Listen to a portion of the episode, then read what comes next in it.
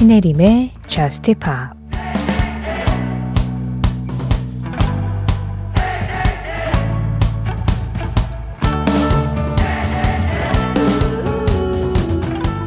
내가 널 생각하면 넌 나의 다른 모습을 끌어내지. 바닥엔 안전망도 없지만 난 자유롭게 너에게 빠져들어.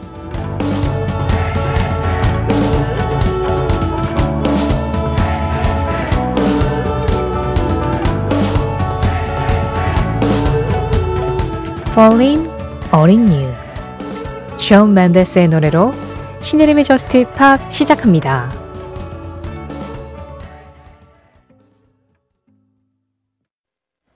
신혜림의 Just Pop 시작했습니다. 오늘은 션 맨데스의 달콤한 노래 Falling All in You 그리고 카펜터스의 노래를 아주 순수하게 리메이크했죠. 모카의 Sing이었습니다. 지금 들으신 모카의 Sing은 윤세호님 신청곡이었어요. 왠지 평소보다는 조금 예, 편안하고 달달한 느낌으로 이렇게 문을 열어봤는데 이번 한 주 이제 9월의 첫째 주가 본격적으로 시작되는 날인 거죠. 이 9월의 첫 주는 그리고 우리의 9월은 이렇게 기분 좋은 몽실몽실함으로 가득 찼으면 좋겠다. 그런 생각이 들었던 오늘의 첫 두 곡이었어요. 어, Just Pop 베트남 지부에 계신 청취자분이시죠? 9102번님. 이 사연 일주일 전에 보내주셨는데, 어, 아마도 연휴도 잘 즐기시고 그러셨겠죠? 일주일 전 9102번님이 오랜만에 베트남 소식 전해드려요. 이번 주말부터 베트남은 연휴라고 하네요. 저도 왠지 쉴 수 있을 것 같아서 한국에 잠시 갔다 올까 하다가 근처 사파라는 곳을 놀러 갔다 올까 하고 있습니다. 시원하고 한가로운 사파 산 속에서 듣는 Just Pop 기대되네요. 신청곡은 비치보이스의 Surfin' Safari요 하셨어요. 사파여서 사파린 거죠? 아, 비치보이스의 Surfin' Safari가 베트남 사파 음악이었다니. 그래서 사파는 잘 다녀오셨나요? 정말 시원하고 한가롭던가요? 거기에서 Just Pop 들으시니까 어떠셨나요? 궁금한 게 한가득입니다. 어, 사실 우리가 그냥 거리가 좀 떨어져 있을 뿐인데도 왠지 해외에 계신 분들에게는 좀 더 안부를 물어야 될 것 같고, 좀 더 잘 지내시는지 확인을 해야 될 것 같고, 예, 어떻게 무엇을 보고 경험하고 계신지 더 궁금해지는 게 좀 있어요. 그냥 바다 건너일 뿐인데, 그 바다 건너의 그 거리감이 생각보다 멀고, 그리고 그곳에서 보고 듣고 경험하시는 어떤 정서적 경험들이 이 한국에서 있는 거하고는 또 다르기 때문에 그런 거겠죠. 어쨌든 이 노래는 베트남 사파에서 들어야 합니다. 9102번님 신청곡이에요. 비치보이스 Surfin' Safari 비치보이스의 Surfin' Safari에 이어서 들으신 음악은요. 9028번님 신청곡이었습니다. 제이든, Cabin Fever 신혜림의 Just Pop 참여하는 방법 안내해 드릴게요. 언제나 여러분들의 사연과 신청곡 기다리고 있습니다. 방송 진행되고 있는 새벽 1시부터 2시 사이에는 문자 미니 열려 있어요. 문자는 샵 8000번으로 보내시면 되고요. 짧은 문자에 50원, 긴 문자와 사진에는 100원의 정보 이용료 들어갑니다. 스마트 라디오 미니로 들으실 때 미니 메시지 이용하시는 건 무료고요. 방송 시간 상관없이 언제나 참여하고 싶다 하실 때는요. 신혜림의 Just Pop 홈페이지 사연과 신청곡 게시판으로 들어오세요. 그리고 또 Just Pop SNS 이용하는 방법도 있습니다. 인별그램 MBC Just Pop으로 들어오시면 그날그날 방송 내용 feed로 올리고 있거든요. 거기에 간단하게 댓글로 참여하시는 것도 환영하고 있어요. Just Pop 이제 월요일의 미션에 들어가기 전 지난주 월요일의 미션 AS 시간입니다. 지난주 우리 Wham의 조지 마이클 이야기하면서 Wham 음악 세 곡 듣고 조지 마이클 음악 한 네다섯 곡 들었나요? 그런데 이 명곡이 빠졌어요. 아니 뭐 명곡이 너무 많아서 그냥 빠진 음악이 예, 많은데요. 이 노래는 사실 Wham의 이름으로 발표는 됐지만 조지 마이클 솔로곡이거든요. 조지 마이클이 작사, 작곡하고 또 혼자 부른 음악이어가지고 이걸 웸과 함께 소개하기에도 앤드류 리즐리한테 조금 미안하고 또 조지 마이클 솔로로 소개하기에는 또 웸의 음악이고 이래가지고 중간에 끼어서 지난주에 방송이 안 된 음악이에요. 웸의 Careless Whisper입니다. 이효정님, 이보연님이 AS 요청하셨는데요. 그래서 이 노래가 5분짜리 edit 버전이 있고 6분 반짜리 원곡 버전이 있는데 오늘 그 원곡으로 듣겠습니다. Wham, Careless Whisper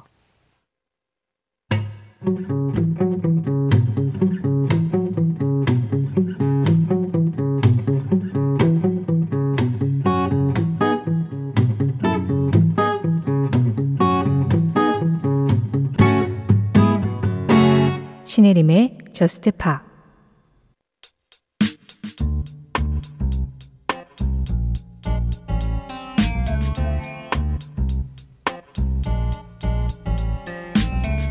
월요일의 뮤지션 브레이트니 스피어스.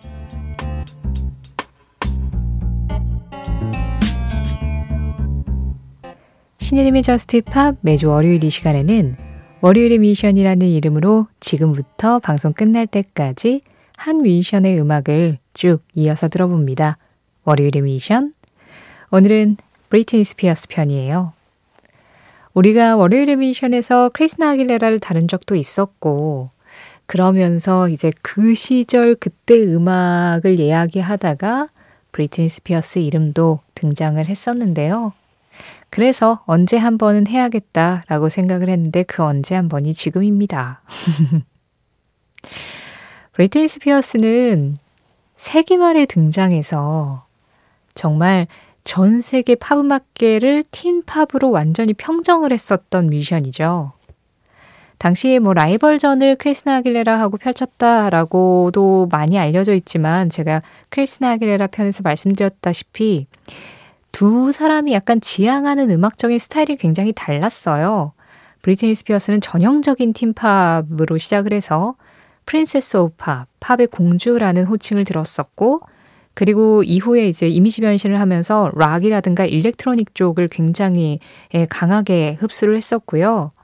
크리스티나 아길레라는 좀 디바형 가수였기 때문에 R&B에서 힙합까지 그리고 좀 복고적인 사운드까지 예, 가는 길이 살짝 다른 두 사람이었는데 데뷔 당시에는 워낙에 아이돌 시장을 양분하고 있어서 계속 비교가 될 수밖에 없었죠.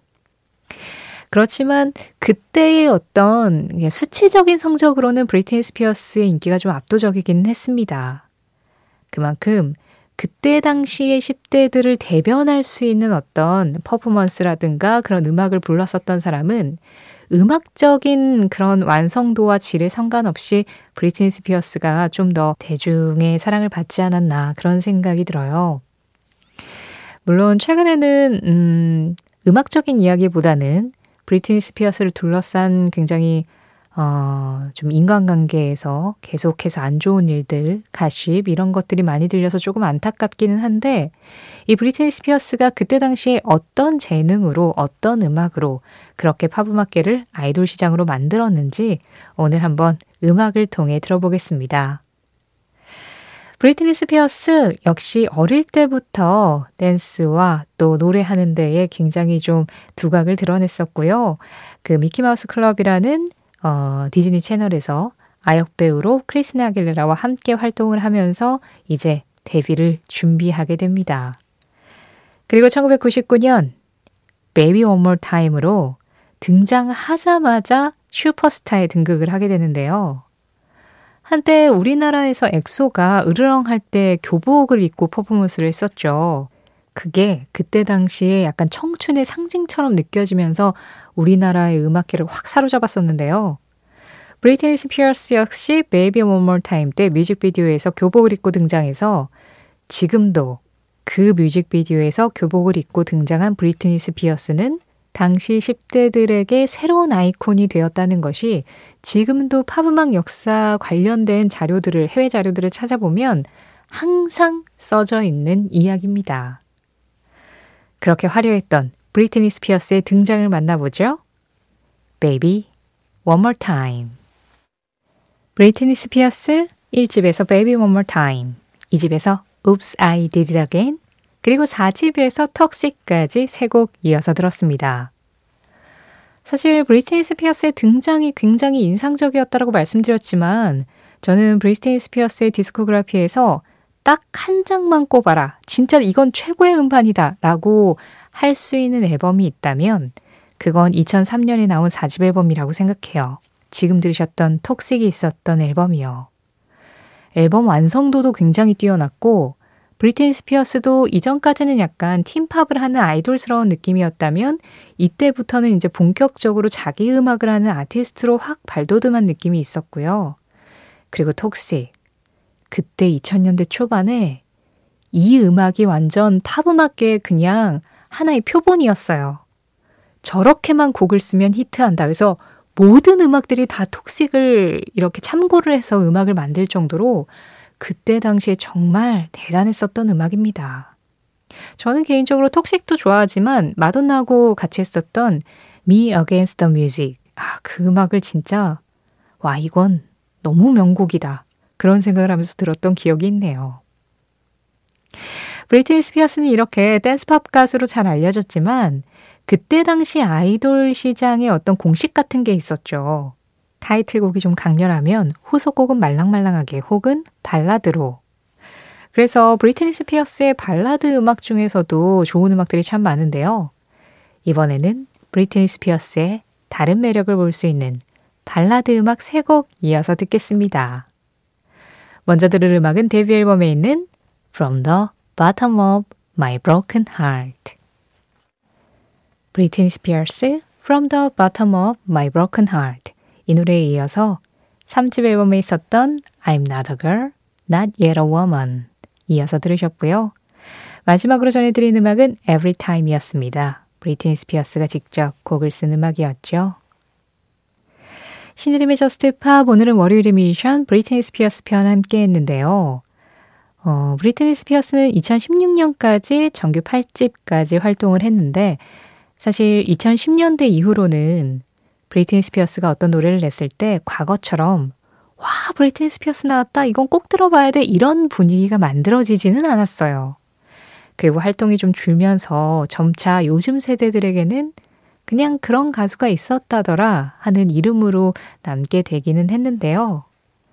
그랬던 브리트니 스피어스의 목소리가 다시 재발굴, 재평가받은 노래가 있었죠. 바로 작년에 나왔던